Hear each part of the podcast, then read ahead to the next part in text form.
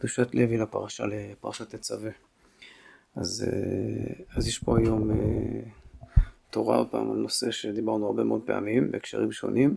אני לא חושב שבתוך קדושת לוי למדנו את זה עדיין, אבל בכלל בחסידות, גם אולי בפרט בחסידות הכללית, ובכלל בחסידות זה נושא מאוד עיקרי, אחד הנושאים הכי מפורסמים זה נקרא העלאת המידות.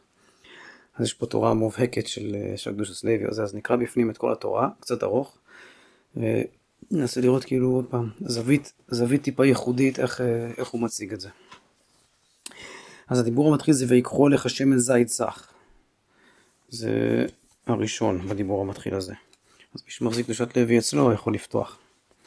אז כתוב ככה, נראה. והנה יצר הרע מפתה לאדם, לאיזה תאוות רעות ואהבה רעה. רוצה להפסיק האדם מעבודת הבורא. אבל זה כבר יסוד, שמה זה יצר רע? יצר רע, הכוונה שיש משהו שהוא, שהוא מפסיק אותי מעבודת הבורא. מה עושה תאווה רעה בכלל? מה זה אומר שתאווה זה משהו רע? מי אמר שתאווה זה רע? באמת יש תאוות צדיקים אך טוב, יש תאוות טובות. לא כל תאווה זה רע, לא כמו גאווה. שאין הליווי יכולים לדור בכפיפה אחת. כידוע החקירה, יסוד היסודות של החסידות שעוד לפני החסידות יכול להיות למישהו מחשבה מה יותר גרוע.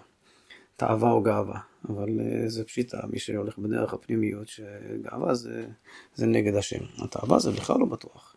מתאווה הקדוש ברוך הוא להיות לידי רבת תחתונים. כמו שציטטנו קודם, תאוות צדיקים אך טוב.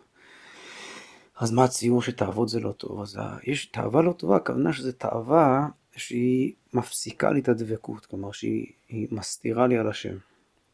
אנחנו ערכנו את זה בהרבה הקשרים שונים. אבל ככה הוא, זה הניסוח שלו פה. שרוצה להפסיק האדם עבודת הבורא, מזכיר יש תורה שבא השם טוב, מוכרת. שהאדם הולך בדרך ואומר, מפסיק מתלמודו, ככה לשון בפרקי אבות. שבאדם שהולך בדרך ומשנן תלמוד, לומד, בראש שלו, חושב, דבק בתורה, דבק בהשם. והוא פוסק מתלמידו, מתלמודו ואומר מה נאה אילן זה, מה נאה ניר זה, הולך בדרך, רואה נוף יפה, מתפעל מהנוף. אז הוא מתחייב בנפשו, לכאורה זה לא כך חסידי, אדרבה, הצדיקים והחסידים מאוד אה, אהבו את הבחוץ, ללכת החוצה לפלט, לשדה, לטבע, לחזות בהשמיים מספרים כבוד כל. אז מה, למה זה דבר כל כך חמור שהוא רואה איזה עץ יפה או ניר יפה ואומר מה נאה אילן זה, מה נאה ניר זה, אז בר שם טוב מדייק, שאם הוא פוסק מתלמודו ואומר, כלומר שאם אצלו זה צווי דינים, זה שתי דברים נפרדים. מה שהוא רואה את הנוף היפה, אז זה כאילו לעומת השם. הוא, צריך להסיח דעת מהדבקות שלו בשביל להתפעל מהבריאה או מהמציאות. אז זה אדם שמתחייב בנפשו. אבל אם אדם הולך בדרך ורואה ניר יפה, וזה לא, לא, לא רק שזה לא פוסק מתלמודו, זה לא מפר את הדבקות שלו, אלא זה, אולי אפילו זה מוסיף בדבקות שלו, כמו, כמו כל דרך החסידות, ש, שהשמיים מספרים כבוד כה, שאדרבה, על ידי שאדם מביט לשמיים, שאו מרום עיניכם, וראו מברא אלה. אז זה מוסיף לו בתפארת, תפארת הבורא. אז מצוין, אז ככה הוא מדייק פרקי אבות. כן, על זה הדרך, הוא כותב שתאווה רעה, שיש יצר הרע, הכוונה שיש תאווה שהיא באה להפסיק את הדבקות שלי בהשם. כמו שאנחנו בדרך כלל מסבירים את זה, לא נאריך בזה עכשיו, נושא שפתחנו אותו הרבה, זה שתאווה רעה, הכוונה תאווה שבאה לעמעם בתחושת התלות שלי בהשם, ההזדקקות שלי בהשם. כלומר, למלות אותי בעצם בגאווה, זה בעצם הבסיס של תאווה רעה. כלומר, שאני רוצה, וישמן ישורון ויבעט. להרגיש שכוחי ועוצמי, שאני לא צריך אף אחד בשום דבר. ותאווה שבאה לרוות לי את, ה, את הנזקקות הקיומית של הקיום שלי, זה תאווה רעה.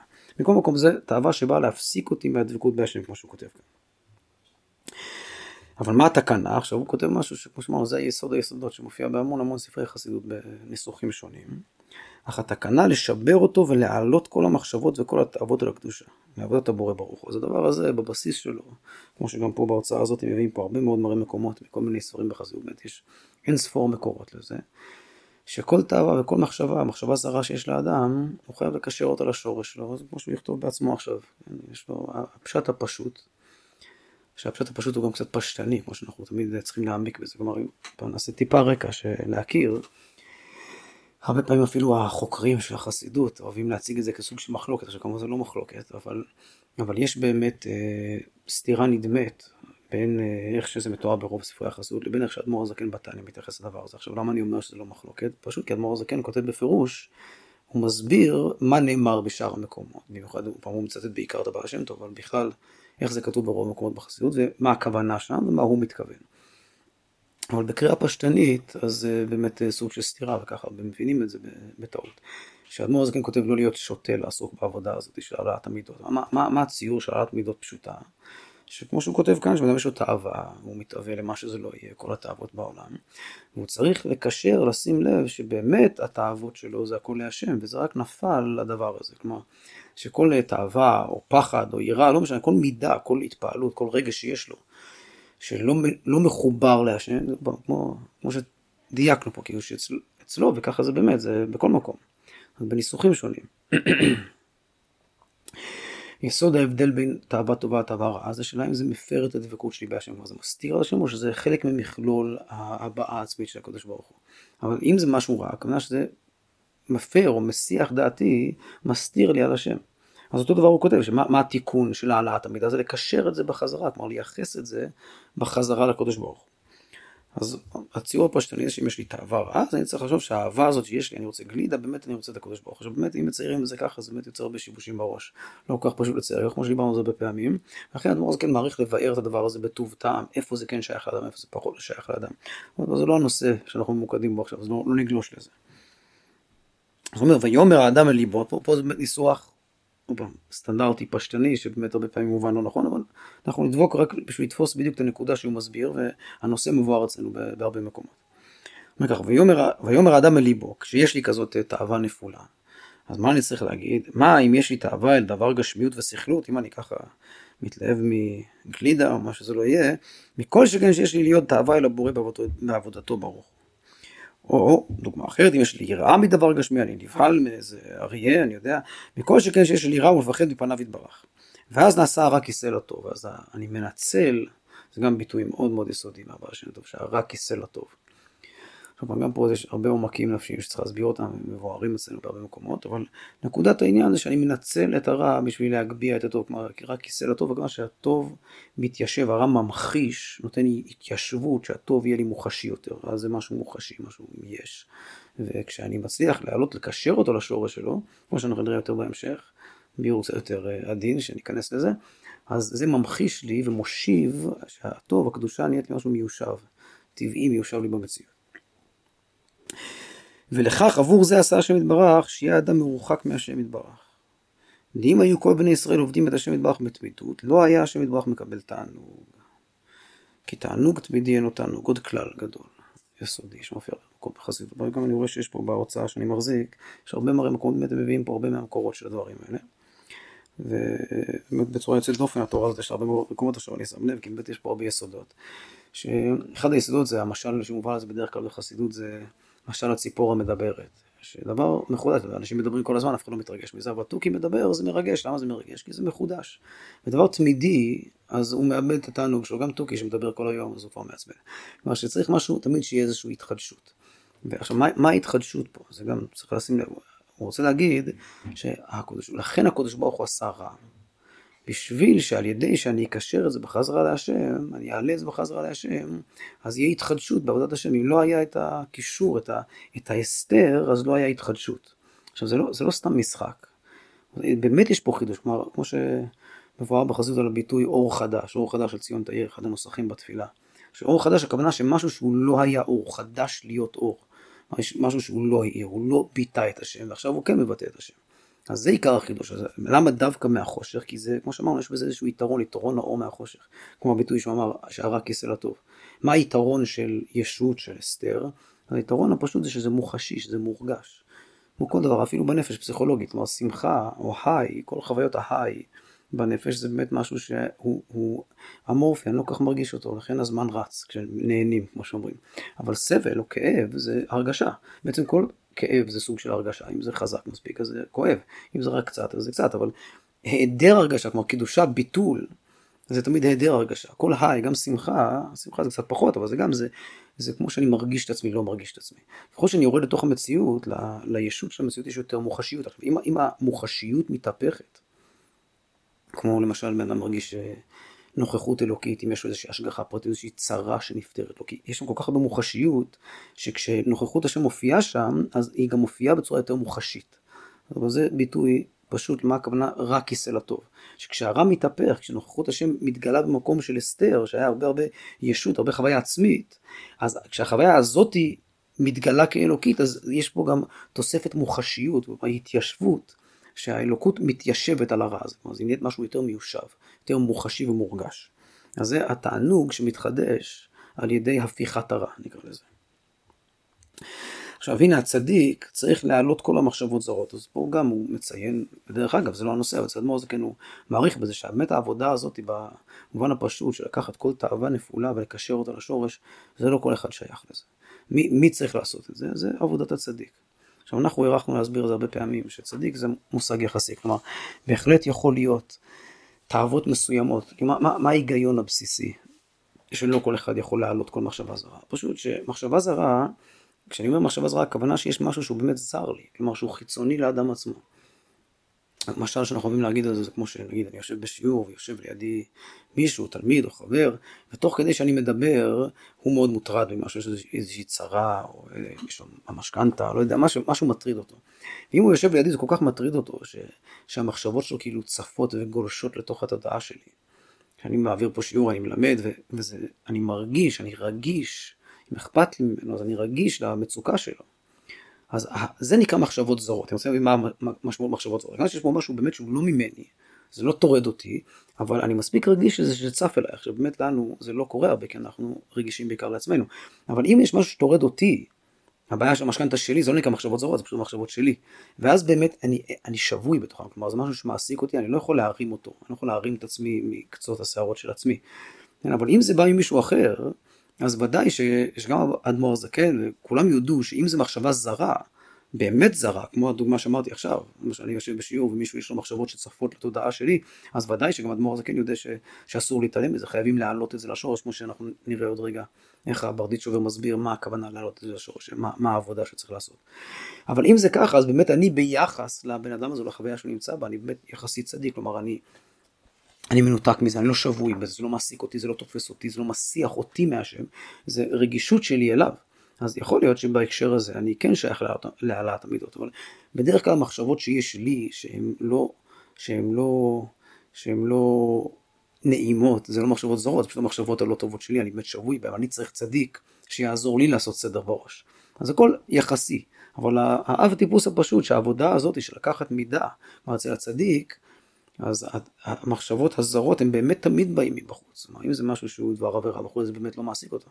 אחד שזה באמת לא מעסיק אותו, ואם זה באמת צף אצלו רק מתוך רגישות למצוקות של הסובבים אותו, של המקושרים אליו, אז זה נקרא מחשבות זרות, והוא צדיק לגבי המחשבות האלה. אם יש אחד שזה, כל המחשבות הם, אצלו הם ככה, אין לו בכלל מחשבות רעות מעצמו, אז הוא כנראה גם צדיק מאוד גדול. ואם זה מישהו יותר כמונו, שיש לו הרבה מחשבות רעות מעצמו, אבל לעיתים אכפת לו עם מישהו וצף מחשבה, אז הוא צדיק לגבי הדבר הזה, אז זה צדיקות יחסית נקרא לזה, אבל תמיד העבודה הזאת של העלאת המידות, זה תמיד עבודה של הצדיק, כמו שהוא כותב כאן. והנה הצדיק צריך להעלות כל המחשבות זרות. ולכך לפעמים נופל לצדיק פתאום איזה מחשבה זרה. וכדי שיעלה הצדיק מחשבה זרה בתפייתו ובדיבורו, כמו שאמרנו, שפתאום צף אליו מחשבה ממקום אחר, זה לא ממנו. אבל זה בא מהרגישות שלו למצוקות הקיום שסביבו. וזה גם כן עשה השם יתברך לכבודו. כי אם לא היה הצדיק מעלה את האחרים, אז לא היה מגיע להשם יתברך תענוג מהצדיק. אז פה אומר קצת חידוש. שבלי שהצדיק עוסק במלאכה הזאת, כמו, כמו שאמרנו, לכן, לכן בית הבעל שם טוב מעריך כל כך הרבה, וכל החסידות, כל כך הרבה מקומות, עד כמה זה חיוני. זה גם הסיבה שכל כך נתפסו למחלוקת המדומה הזאת בינו לבין האדמו"ר הזקן, כי מה שהאדמו"ר הזקן אומר לא לעשות את הדבר הזה, שזה לא שייך לכל אחד, זה לא סתם איזה משהו שולי בחסידות, כלומר, בכל מקום שזה מופיע, אצל הבעל שם טוב ותלמידיו, זה מופיע כדבר הכי הכי חיוני בעולם, שאם יש איזושהי מחשבה זה כמו מבשרך אל תתעלם. כלומר זה ניצוץ, זה חלק מהאישיות שלך, שאתה לא יכול להתעלם אם בהשגחה פרטית צפה לך המחשבה הזאת. באיזה הקשר זה נכון להתבונן בצורה כזאת? בדיוק כמו שאמרנו קודם, שאם אני יושב פה ויש לי חבר, או יש סתם מכר, או אפילו בהשגחה פרטית ברחוב, ויש לי רגישות למישהו, אם אני צדיק גדול, אז גם יכול להיות שיש לי רגישות להרבה אנשים, ולכן באמת אני קולט או חש את כל המצוקות שסביבי. אבל אם אני, יש לי כבר איזה רגישות למישהו, אז באמת חס ושלום אסור להתעלם מזה. עכשיו פה הוא מוסיף יותר מזה, שזה שהקדוש ברוך הוא קשר את הנשמות, שהצדיק נתקל בכל הבעיות האלה והמצוקות וההטרדות והתסכולים של המקושרים אליו, זה חיוני גם לעבודת הצדיק עצמו. כלומר, אם הוא רק ישמור על הרצף דבקות שלו, אז אין בזה תענוג, בדיוק כמו שאמרנו קודם, שאין בזה מוחשיות, זה משהו בטל. אז אם נחזור לדימוי של בעל שם טוב, אז זה שהקדוש ברוך הוא מזמן לך איזה אילן יפה או ניר יפה, זה בשביל שיהיה לך איפה להמחיש את האמונה שלך בהשם. אם אתה נשאר רק בצדיקות מופשטת, אז אין בזה תענוג, זה, בשביל זה מספיק את העולם בכלל. יש מספיק המלאכים למעלה. אז זה השגחה פרטית, מה שגם בשביל הצדיק, בשביל העבודה שלו, לרומם אותה, כלומר להוריד אותה, לרומם אותה פה זה להמחיש אותה, לממש אותה, הוא זקוק למקושרים שלו בשביל, כי, כי הם ממחישים לו את נוכחות השם במקום יותר מוחשי. המחשבות הזרות, כמו שאני עוזר למישהו, ואני מצליח לסדר אצלו, אצלי לא הייתי יכול לעשות את זה, אבל אצלו אני מצליח, כי אני קצת מנותק ממנו, יש לי אובייקטיביות, וגם אני, בגלל שאני לא, אני, זה לא מפר את הדבקות שלי בהשם, אז אני מצליח לעשות סדר, אבל מה זה לעשות סדר, כמו שהוא יגיד עוד רגע. לעשות סדר זה להצליח לראות את נוכחות השם בדבר הזה. כלומר, הבלבול אצל כל אדם זה שזה מנותק לי מהשם, אמרנו קודם, לא יודע, יש לו טרדות מהמשכנתה, אז בגלל שההתרחשות שעוברת עליו נראית לו מנותקת מהשם, הוא לא מרגיש נוכחות השם בזה, אבל אם אני מצליח להנכיח לו שם את השם, ולי זה יותר קל, כי אני מנותק קצת רגשית מהדבר, וגם אני נשאר בדבקות בגלל שזה לא כל כך מעסיק אותי, אז אני יכול להחזיק ראש, מה שנקרא, ואולי לייעץ לבן אדם הזה, לעזור לו לסדר את האותיות, כמו שנגיד עוד רגע. אז אני מנכיח שם את הקדוש ברוך אני גם עוזר לו, וגם אני מקבל חוויה יותר נוכח, נוכחת ומוחשית של האמונה שלי בעצמי.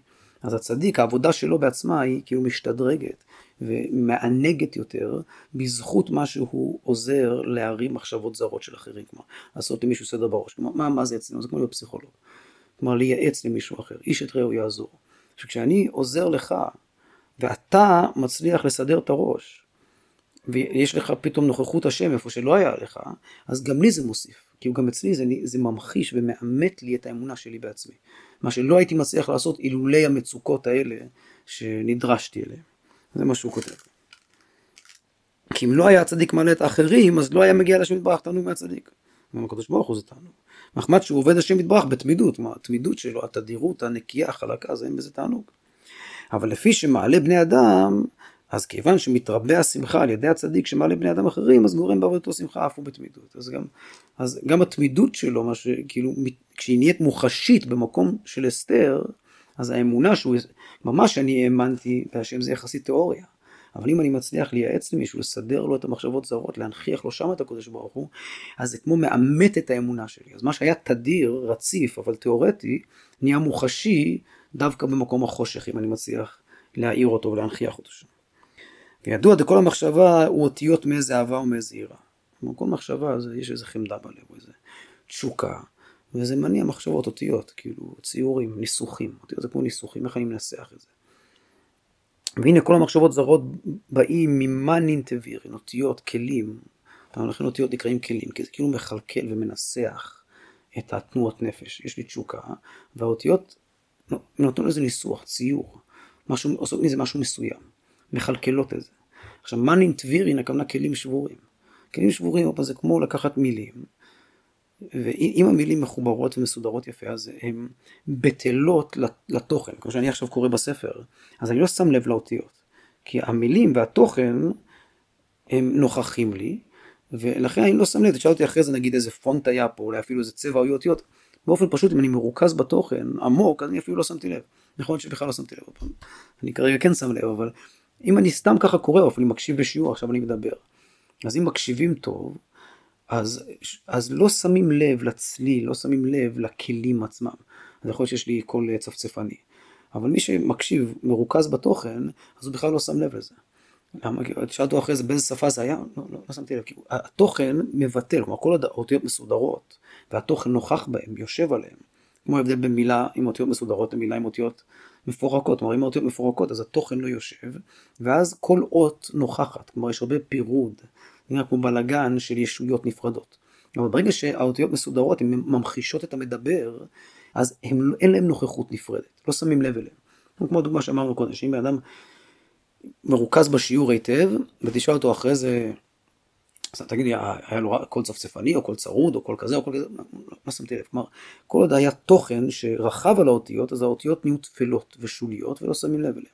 אבל ככל שאין תוכן, אם האותיות לא מסודרות, התוכן לא מתבטא דרכם, אז הן תופסות מקום אותו דבר, כל דבר במציאות זה ביטוי של השם הקדוש ברוך הוא בעשרה מאמרות, מדבר את העולם.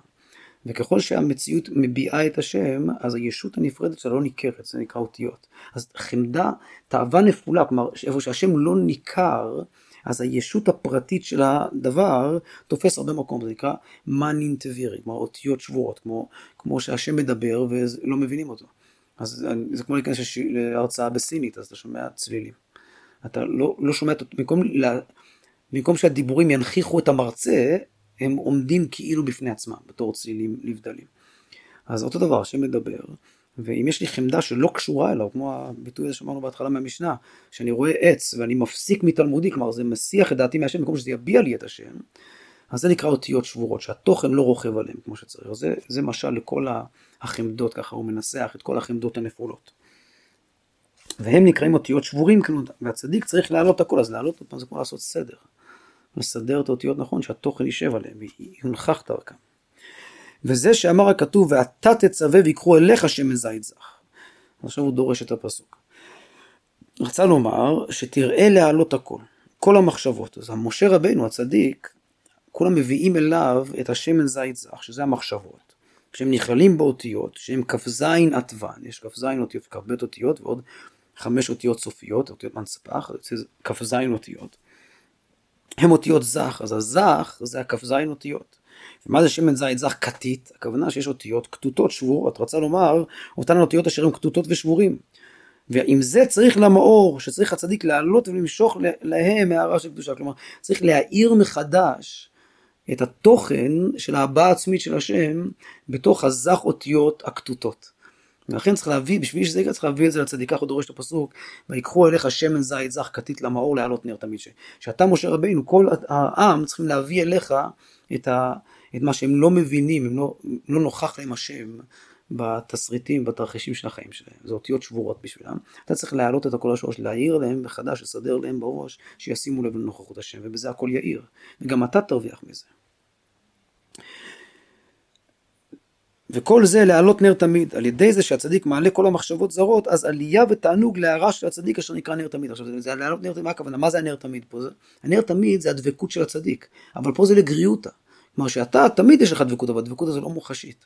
אבל על ידי שאתה מתעסק בלעשות סדר באותיות הכתותות של האנשים, כלומר בתרחישים שלא ממחישים את השם, אתה עוזר להנכיח שם את השם, אז זה מעלה את הנר תמיד שלך. אתה עצמך, העבודה התמידית, הדבקות שלך, מתעלה. מה הכוונה מתעלה? נהיה מוחשית, מורגשת, הרע כיסא לטוב, כמו שדיברנו קודם. על ידי זה שהצדיק מעלה כל המחשבות זרות, אז עלייה ותענוג להרע של הצדיק אשר נקרא נר תמיד. זה לומר שהוא עובד השם בתמידות, זה הצדיק, על ידי זה שמעלה אחרים אז גורם שמחה למעלה, כמו שהעבודה התמידית שלו נהיית מוחשית ומענגת יותר. אז גם קצת התבוננו פה בזווית מיוחדת על איך, איך הברדיץ' עובר, רואה או מנסח את העבודה היסודית הזו של החסידות של, של העלאת המידות, וגם זו דרשה מאוד מאוד יפה לפסוק. שהפסוק שפותח את הפרשה, אתה תצווה בני ישראל ויקחו לך שמן זית זך כתית למאור להעלות נר תמיד.